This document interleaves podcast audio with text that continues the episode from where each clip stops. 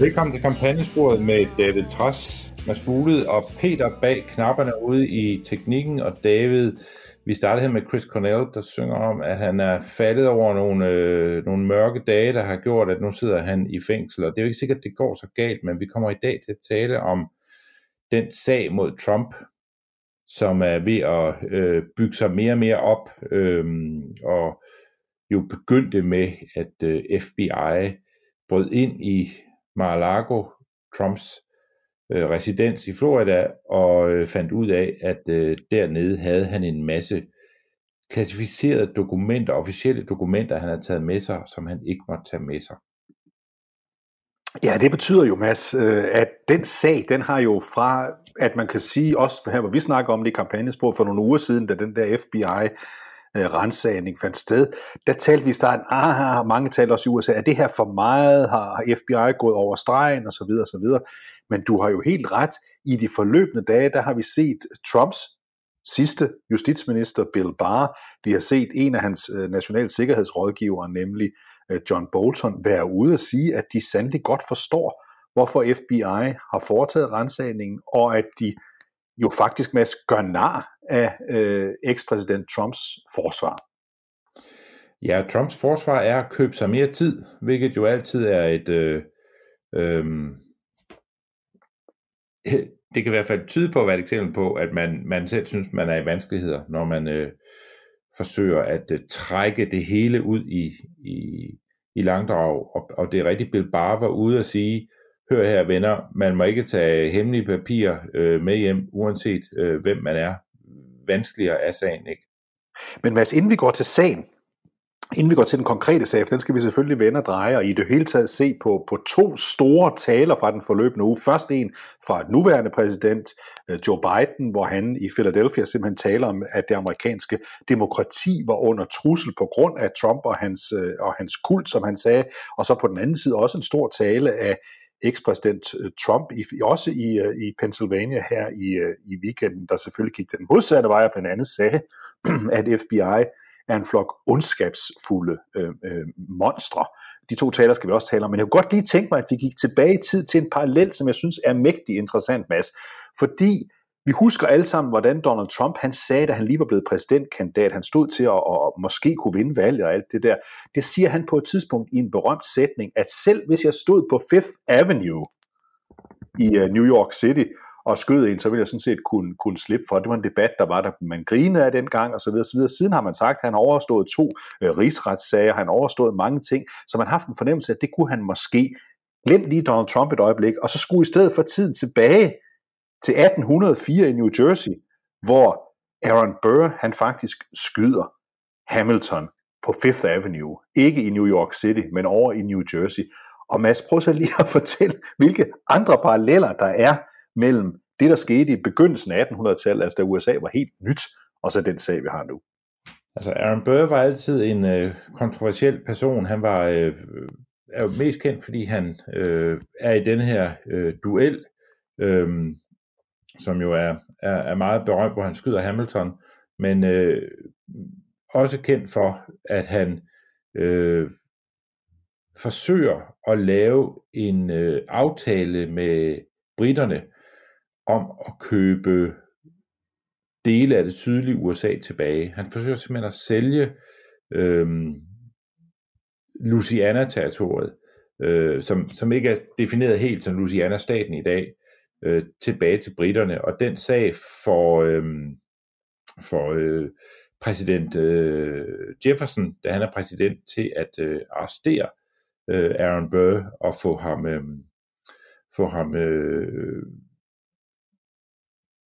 forsøgt dømt for landsforræderi, fordi man må selvfølgelig ikke sælge en del af sit eget land til en nation, man lige har gjort sig uafhængig fra i en uafhængighedskrig. Det, det giver ligesom sig selv, at det ikke er en god idé. Øh, og, og, og den sag øh, har jo gjort, at øh, lige, så meget, lige, så, lige så vel som sagen om, om, om øh, hvor, hvor, hvor han har duellen, øh, det har jo gjort, at, at Burrs øh, rolle i amerikansk politik har været den som forræderen, og det var det ikke i sin tid, da han var øh, stærk som, øh, som politiker. Der blev han jo set som en af de øh, vigtigste politikere i U S A, men altså ender med at skrive sig ind på skurkesiderne i amerikansk historie. Og vi skal også lige huske, for god ordens skyld, for den gode Aaron Burrs øh, eftermæle, så blev han jo ikke dømt for øh, landsforræderi, men han blev anklaget for det. Han var anklaget for det, og vi ved, at der var en, øh, vi ved om sagen, at øh, selvom han ikke blev dømt, øh, så øh, var ser sagen øh, selv ikke, når historikere var igennem den, særlig pæn ud for Bøge. Vi tror også godt, vi kan regne med, Mads, at når historikere om ti, tredive, halvtreds år kigger tilbage på det, der sker lige nu med Donald Trump. Nu kender vi jo ikke afslutningen på det. Vi kender i, i sagens natur, fordi øh, Justitsministeriet har endnu ikke Øh, altså nået til det punkt, hvor de egentlig vil anklage øh, ekspræsident Trump og sætte ham for en dommer.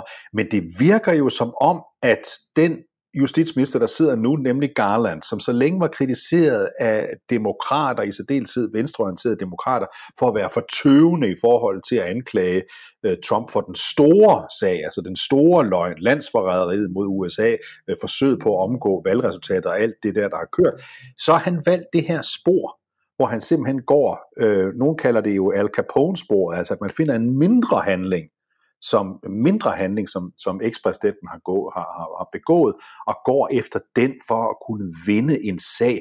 Og, og, og Mads, det, det, det overrumplende, synes jeg, det er at se øh, det, der er sket i de seneste par uger, nemlig at, at sagen begynder jo at ligne en sag, der kan føre til dom.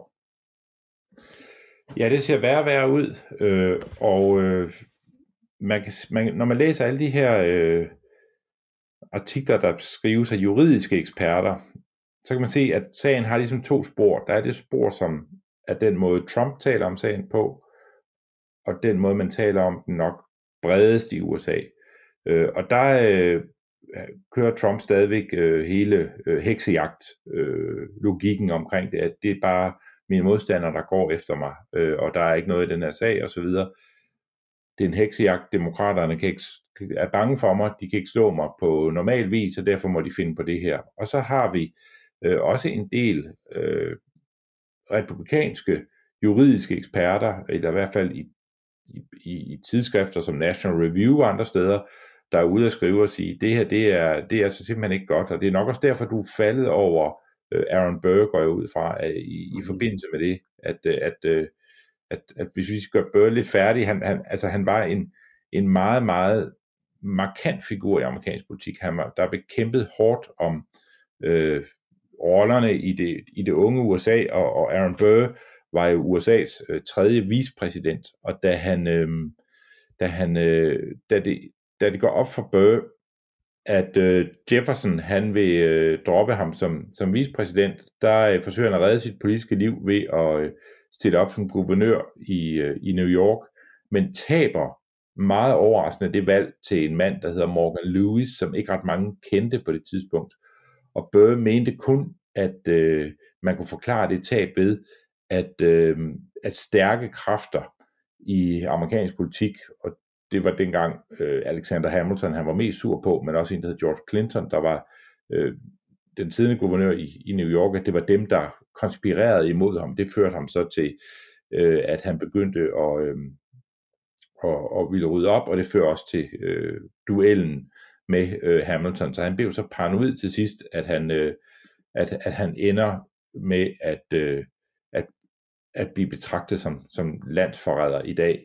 Egentlig på noget, der nok var noget mindre, som han nok bare skulle have lavet passere Aaron Burr, øh, og da han ikke gjorde det, så var han ligesom kommet så langt ned ad spor, at det måske var logisk for ham at øh, konspirere med briterne om at lave en helt ny nation, øh, skåret ud af dele af det øh, U S A, der blev selvstændigt.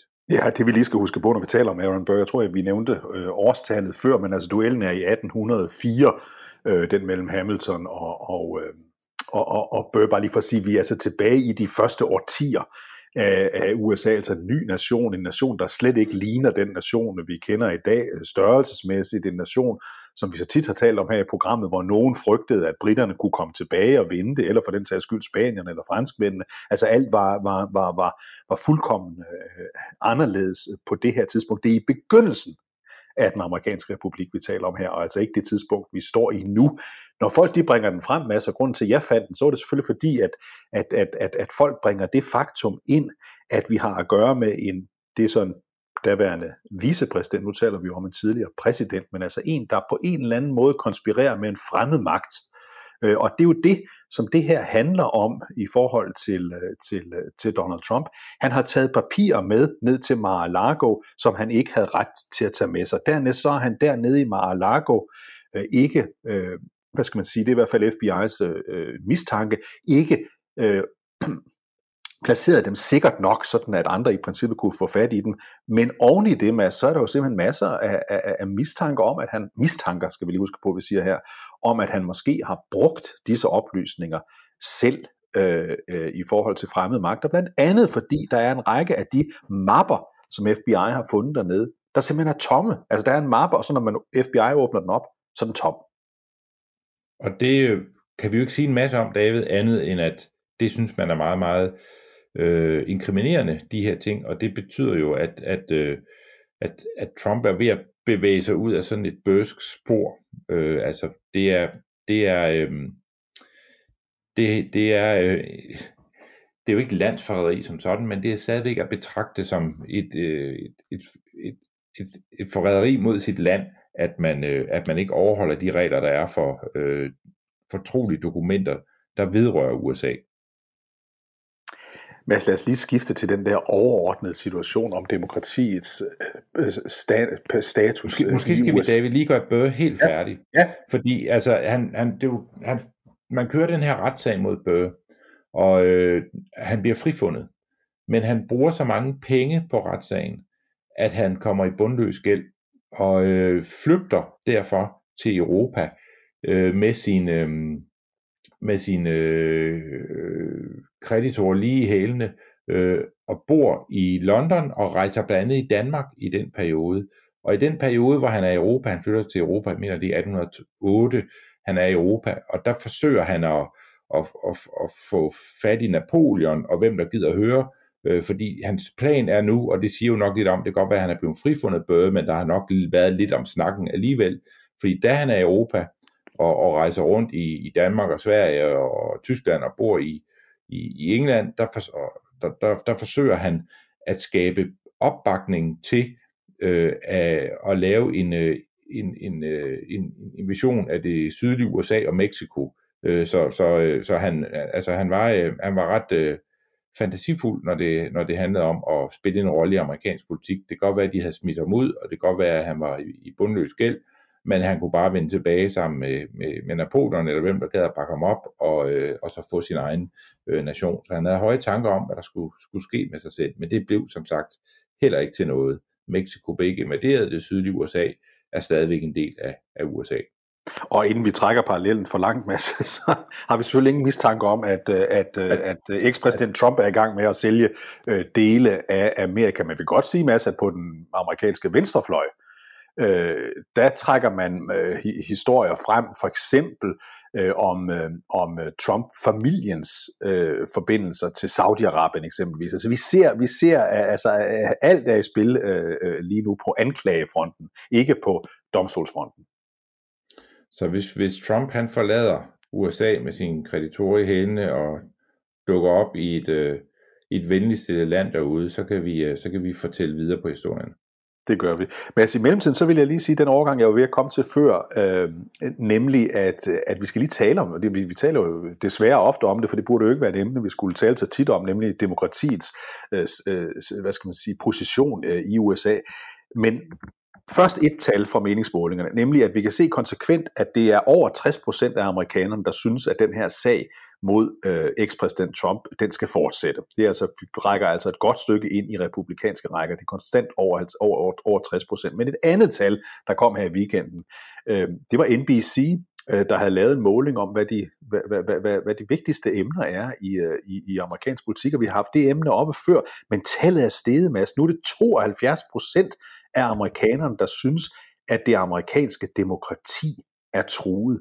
tooghalvfjerds procent. Det er jo interessant, fordi hvis nu forestiller os, vi står også over for et valg i Danmark på et eller andet tidspunkt, man spurgte danskerne, er det danske demokrati truet, så ville det være meget, meget få promille, tror jeg, der ville sige, ja, det er det. Men her har vi tooghalvfjerds procent, og det er jo et vildt tal. Ja, det er et vildt tal, og vi er selvfølgelig ikke der i Danmark, men det, jeg tror også, at det danske valg bliver, vil blive præget af øh, holdninger til, hvordan man skal forvalte den magt, man får, når man leder det her land. Så det, det, så, så det er jo også noget, der på sin egen danske façon kommer til at fylde en dansk valgkamp, er jeg ret sikker på. Men, men, men vi er jo ikke der, og jeg så en anden meningsmåling, der sagde, at, at man nærmer sig en tredive til fyrre procent af amerikanerne, der frygter, at det bliver til borgerkrig i U S A. Øh, og, og jeg ved ikke, hvor valid den måling var. Men, øh, men der er vi jo trods alt ikke i Danmark, men det siger jo selvfølgelig noget om, at, at i U S A, der går bølgerne højt. Og lad os se, hvor højt de går, fordi i den forløbende uge, der, der talte den nuværende præsident Biden, som jeg nævnte før, øh, i de hellige haller, havde jeg nær sagt, i, i, i Philadelphia, i, i, i Pennsylvania, hvor han holdte det, man kalder en primetime-tale, altså en, der blev vist på de amerikanske tv-stationer, hvor han talte om øh, demokratiets øh, position. Lad os lige prøve at høre en central øh, bid fra Bidens tale her. A mission I believe in with my whole soul. But first, we must be honest with each other and with ourselves. Too much of what's happening in our country today is not normal. Donald Trump and the MAGA Republicans represent an extremism that threatens the very foundations of our republic. Now, I want to be very clear, very clear up front. Not every Republican, not even the majority of Republicans are MAGA Republicans. Not every Republican embraces their extreme ideology. I know, because I've been able to work with these mainstream Republicans. But there's no question that the Republican Party today is dominated, driven, and intimidated by Donald Trump and the MAGA Republicans. And that is a threat to this country. These are hard things, but I'm an American president, not a president of red America, blue America, but of all America. And I believe it's my duty, my duty to level with you, to tell the truth, no matter how difficult, no matter how painful. And here, in my view, is what is true. MAGA Republicans do not respect the Constitution. They do not believe in the rule of law. They do not recognize the will of the people. They refuse to accept the results of a free election. And they're working right now, as I speak, in state after state, to give power to decide elections in America to partisans and cronies, empowering election deniers to undermine democracy itself. Ja, Mads, det her, det er jo, øh, vi ved godt, der er valgkamp i U S A, der skal være midtvejsvalg i starten af november måned, øh, Præsident Biden startede jo sit præsidentembede lang tid med slet ikke at, han har sagt, anerkende eksistensen af Donald Trump. Han nævnte aldrig hans navn. Det han begyndte på, og her går han så øh, fuld skrue. Situationen i U S A er ikke normal. Det republikanske parti er domineret og intimideret af øh, Trump. Øh, de anerkender ikke de her MAGA Republicans, som han kalder dem, altså Make America Great Again Republicans, de anerkender ikke forfatningen, de er ude på at omgøre valgresultater, de truer selve den amerikanske nation. Det er jo store, store ord, som kommer fra, fra Bidens mund her, og igen, vi skal anerkende, der er valgkamp, men ikke desto mindre, det her det er hårde ord. Jamen det er også usædvanligt, fordi vi jo i lang tid har vendt os til, at øh, Biden vil ikke rigtig røre ved hele det der Trump-show. Det eksisterede sådan derude et sted, men Biden kommenterede ikke på det direkte. Øh, og, og, og det, at det, det er selvfølgelig en, en, en overvejelse, man har gjort til Biden-lejren, at øh, nu er der hos så mange amerikanere øh, en vedvarende samtale om, hvad det er, der sker, hvad er det, der sker med det her amerikanske demokrati. Øh, at, at, kan vi som nation overhovedet holde til alt det her? Og den samtale bryder Biden sig ind i med sin, øh, sin vinkel, og det er selvfølgelig at smide, øh, smide Trump øh, på disken og tale om, om alt det, Trump og Make America Great Again-bevægelsen, hvis den hedder det, øh, står for. Og, og der kan han jo ikke øh, undgå at tale om Trump, og det gør han meget øh, direkte. Øh, det, altså, den tidligere var det jo sådan, at vurderingen var, at Biden talte ikke om Trump, fordi at det ville bare hjælpe Trump med at være i centrum og være en del af øh, en, en, en kommende valgkamp, og det havde, havde man ikke lyst til hos, øh, hos præsidenten tydeligvis. Og det har man så vendt på hovedet, nok fordi man vurderer, at, øh, at, at nu er den samtale, du var inde på før, kommer til at handle meget om, hvordan går det egentlig med det amerikanske øh, demokrati. Den er gunstig øh, for præsidenten, og han får øh, selvfølgelig talt Trump op, og får ham jo gjort vigtig ved at nævne øh, ekspræsidenten øh, direkte, men der er altså mere at, at vinde ved at tage den samtale, end at lade være. Det må være det, man har vurderet fra, fra Bidens holds side. Og så er det jo ikke tilfældigt øh, af mange årsager, at den her tale, den lige præcis holdes i Freedom Hall i øh, I, i, i Philadelphia, i Pennsylvania. Det er der nogle, nogle, nogle store symboler i naturligvis, men der er også det helt konkrete. Vi har jo talt meget om senatsvalget i Pennsylvania mellem, mellem John Fetterman og, og doktor Oz. I parentes bemærket, det står stadigvæk sådan, at, at Fetterman fører der, men der er et andet valg, som er ganske centralt også for det, som, som Biden taler om her, nemlig guvernørposten i uh, Pennsylvania. Her er en af Trumps stærkeste støtter, Doug Mastriani, uh, kandidat på republikansk side, og det som Biden henviser til, når han siger, at de her MAGA Republicans, de er i gang med alle de steder, de kan det, og påvirke valgkampen, sådan at den måde, man tæller stemmer op på, ikke længere neutralt, men politisk styret af Trumps cronies, altså af hans øh, folk. Og det er jo fordi, at i Pennsylvania er der den særlige situation, at guvernøren udpeger Secretary of State i øh, den enkelte delstat, altså her i, i, i Pennsylvania, og det er Secretary of State, der direkte er den, der er ansvarlig for, hvordan valgoptællingen foregår. Så det er den diskussion, han også går ind i her, Mads. Hvem er det, der bestemmer over valgoptællingen? Og det er jo det, det man har set fra øh, republikanernes side, anført af, af de, der bakker Trump op, er, at man jo øh, går efter at komme til at sidde på selve systemet. Og, og det betyder jo, at mange af de her guvernørvalg er rigtig, rigtig interessante. Og man kan sige, valget i Pennsylvania vil altid være interessant, fordi det er en meget stor øh, delstat, men det er også en af de vigtigste, når der skal afholdes valg. Så hvis man skal gå ind og, og, og have bedre øh, adgang til kontrollen med en, med en, med en valgoptælling et sted, så er Pennsylvania et, et oplagt sted, og det er et, det er et tæt valg. De, melding, de målinger, jeg har set fra, øh, fra, øh, fra Pennsylvania, siger alle sammen, at øh, den øh, demokraternes øh, kandidat, ham der hedder øh, Shapiro, øh, fører øh, ret klart, men, men, øh, men i nogle målinger er det kun med, med, med tre fire fem procent point. I andre målinger er det, er det lidt mere, så jeg tror, republikanerne har en, et, et, et håb om, at, øh, at øh, Pennsylvania øh, kan vindes for dem, hvis, hvis, øh, hvis, hvis alting kommer til at stå rigtigt.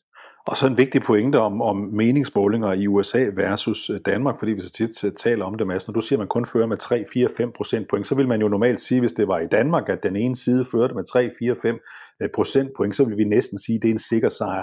Også hvis det var en måling, der sådan set var, var lavet rigtigt og alt det der.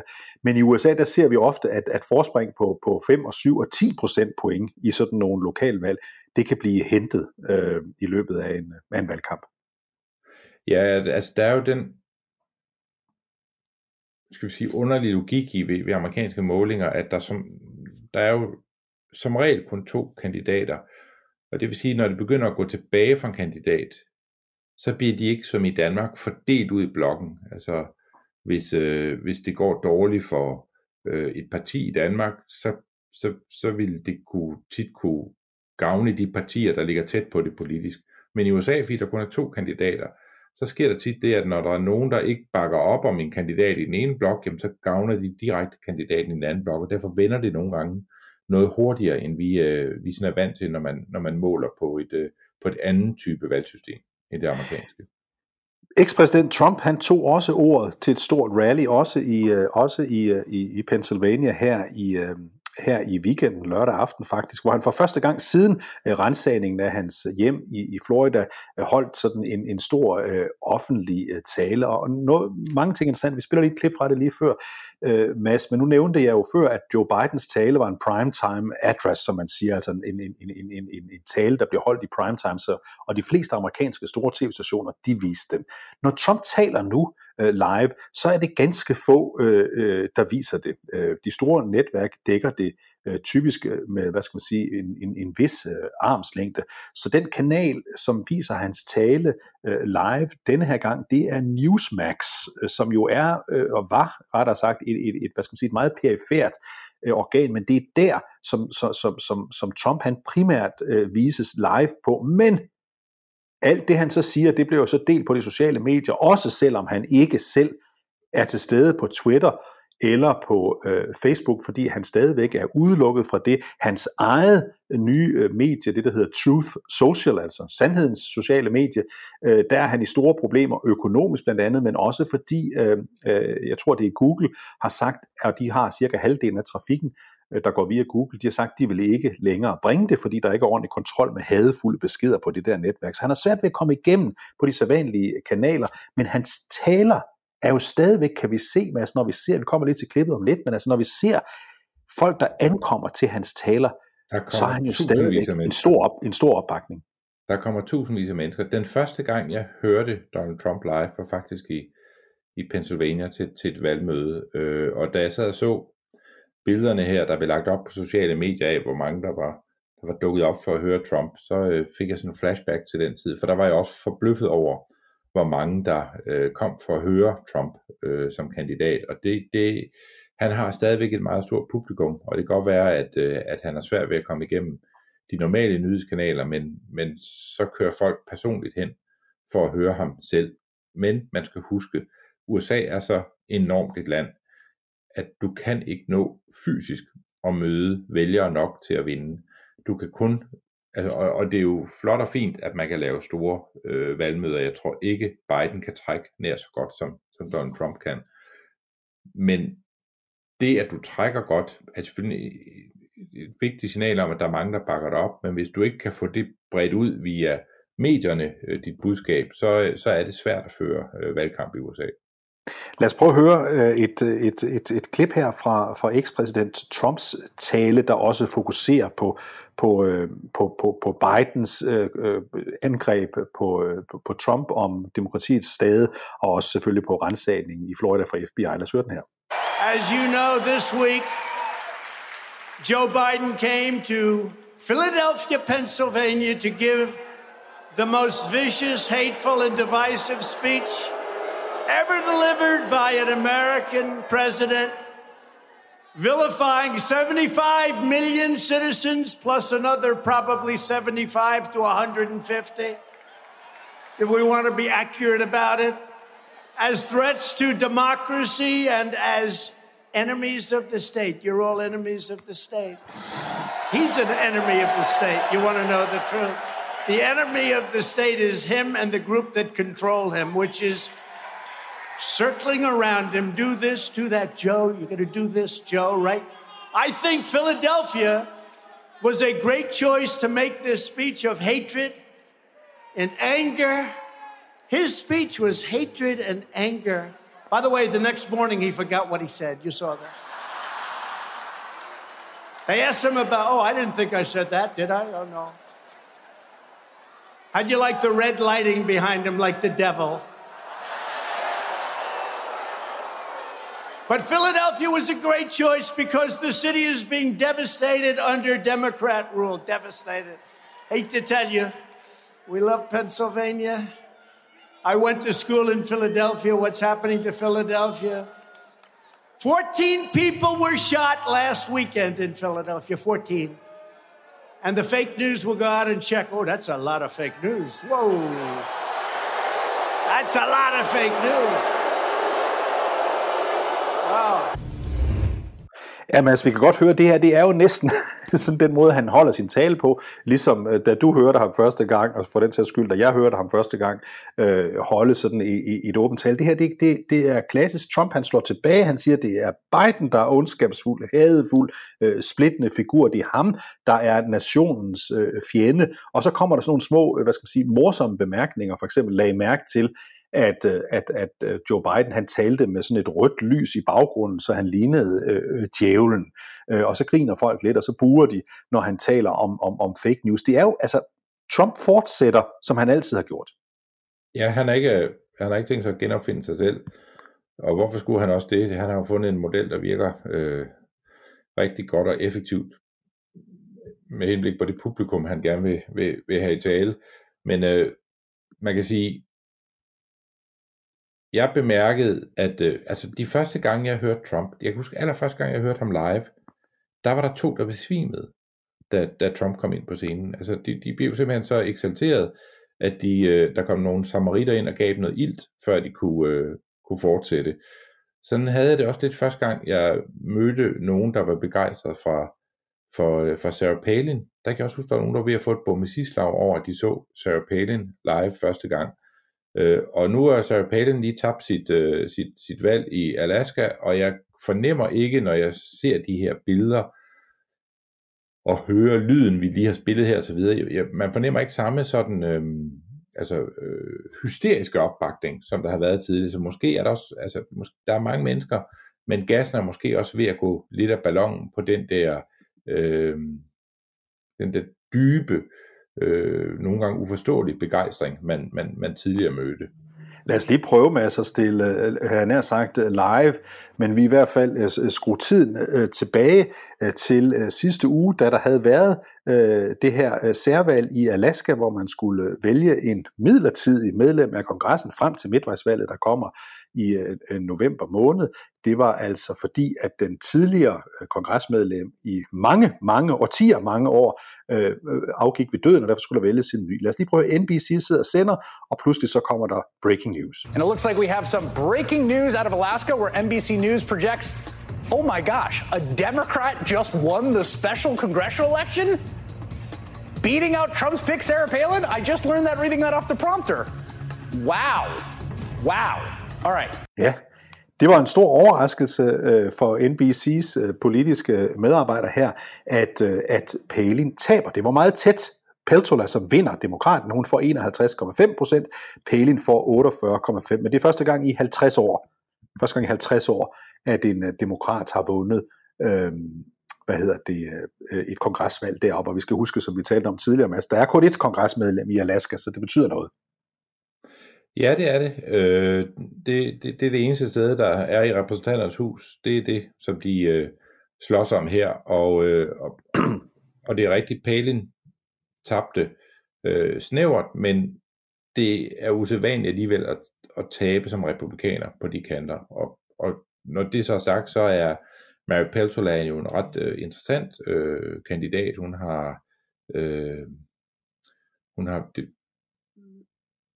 Hun er det, der hedder Native American, øh, og øh, er en, en, øh, en, en ret spændende politisk figur, som jeg tror, vi kommer til at, at, at høre mere til. Øh, det, det, så så, så Palins tab er jo, er jo selvfølgelig det, vi kommer til at tale mere om nu og her, men på sigt tror jeg, vi kommer også til at tale om, at det er begyndelsen på Mary Peltolas politiske karriere sådan for alvor.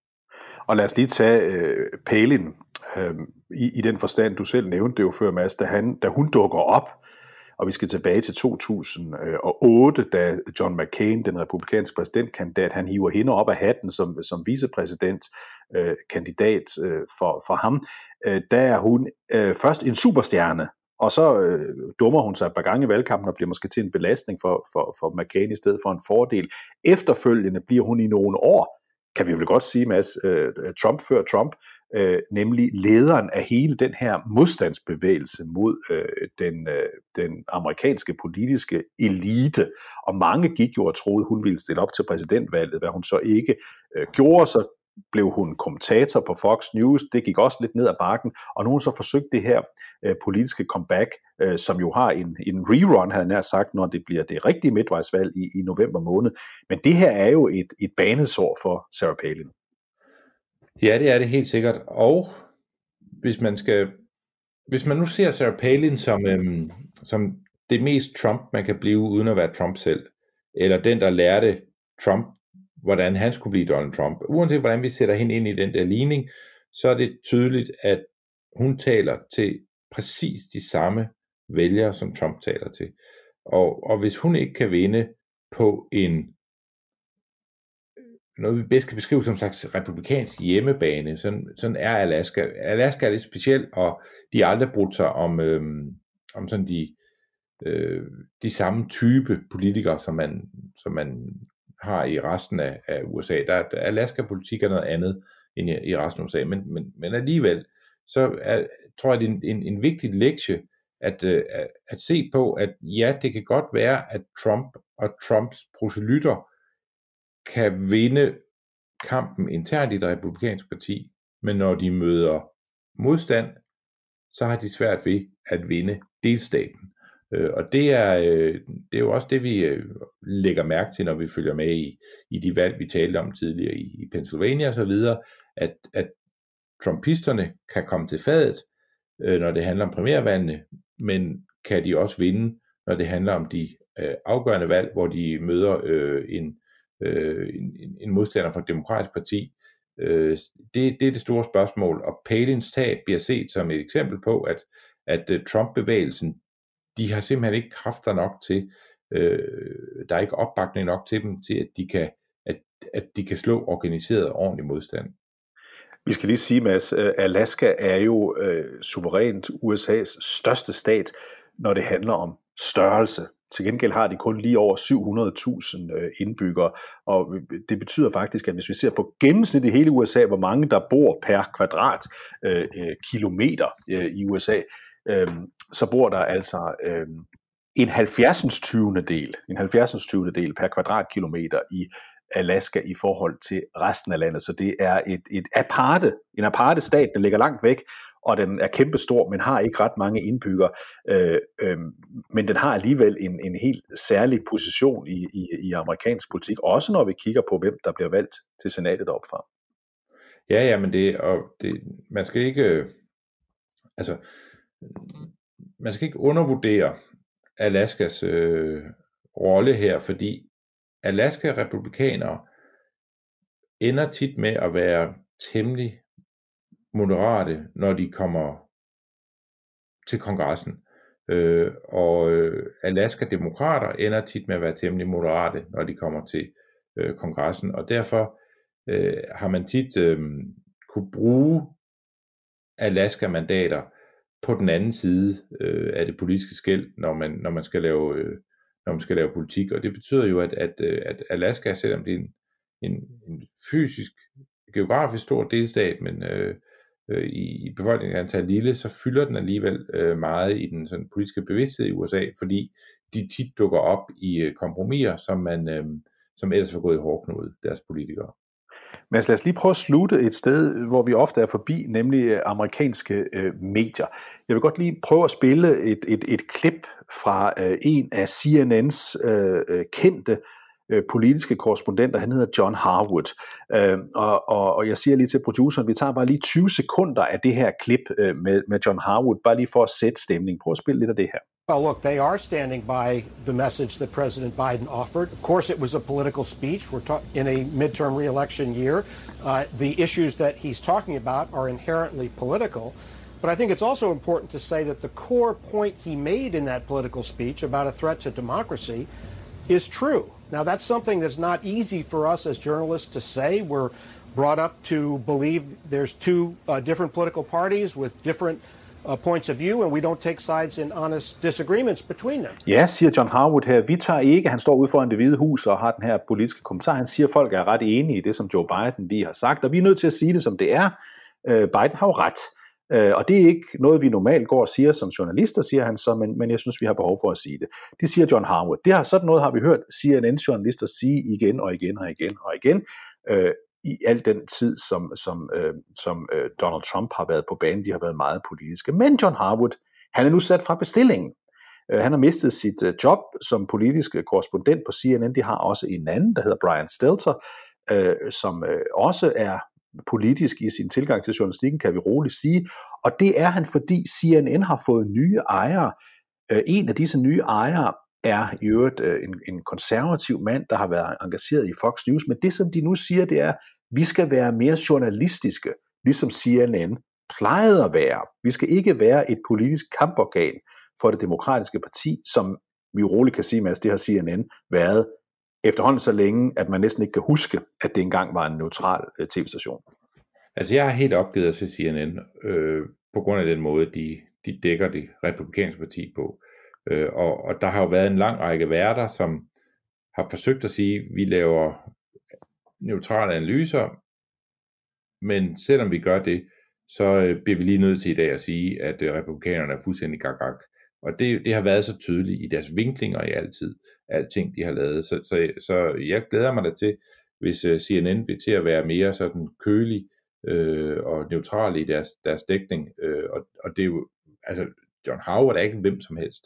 Hvis man ikke lige ved, hvem han er, så, så google ham og kig på billedet af ham, så ved man, at man har hørt og set ham rigtig, rigtig øh, mange gange, øh, som især hvis man lytter af det her program, går ud fra. Og, og det er... Og Mads, man kan sige, han er, han er, han er, han er opvokset på, på New York Times, på Wall Street Journal, han har været på N B C News, og, og nu er han altså indtil til nu på C N N, så han er en anerkendt, var i hvert fald en anerkendt politisk korrespondent. Er et kæmpe navn, og det er interessant at se, om C N N holder fast i det, at nu vil de øh, finde tilbage til den neutrale dækning, øh, og, og, og vil vælge det som sin nye øh, journalistiske kurs. Det, det, det vil jeg da personligt hilse øh, velkommen. Nogen, der hilser det velkommen, Mads, det er M S N B C, som øh, jo også er en del af hæppekoret for øh, demokraterne i den grad, fordi øh, de håber selvfølgelig, at de så samler øh, øh, seerne op, fordi det måske er sådan, at seerne kun vil se noget, hvor øh, man holder med enten øh, øh, demokraterne i tilfældet øh, C N N og M S N B C, eller republikanerne, hvis man for eksempel kigger på, på Fox News. Det bliver meget interessant at se, øh, hvordan det kommer til at gå. Det gør det helt sikkert. Øh, C N N er slemme, M S, M S N B C er, er, er endnu værre, synes jeg. Ikke desto mindre har de begge to, eller har, har M S N B C faktisk for noget tid siden overhalet øh, C N N på, på, på, på seertal. Så vi igen skal huske, Mads, på en rigtig god dag, på en rigtig god dag, så har de måske tre eller fire millioner lyttere seere. Ja, det, det er ikke, det er ikke sværvægtere længere i, øh, i dækning af amerikansk politik. Vi siger tak, Mads Fuglede, David Træs og Peter i teknikken for denne uges udgave af Kampagnespor. Vi er tilbage igen om kort tid. En af dine bedste medarbejdere har lige sagt op. Heldigvis behøver du ikke være tankelæser for at undgå det i fremtiden. Winning Temp indsamler data gennem hyppige og anonyme medarbejderundersøgelser, så du lettere kan mærke pulsen på dine medarbejdere og støtte der, hvor der er behov. Kunder som Alfa Laval, Aukla og Volvo bruger allerede Winning Temp og ser, at det øger trivsel, reducerer turnover og hjælper med at fastholde talenter. Få gratis gennemgang allerede i dag på winning temp dot com.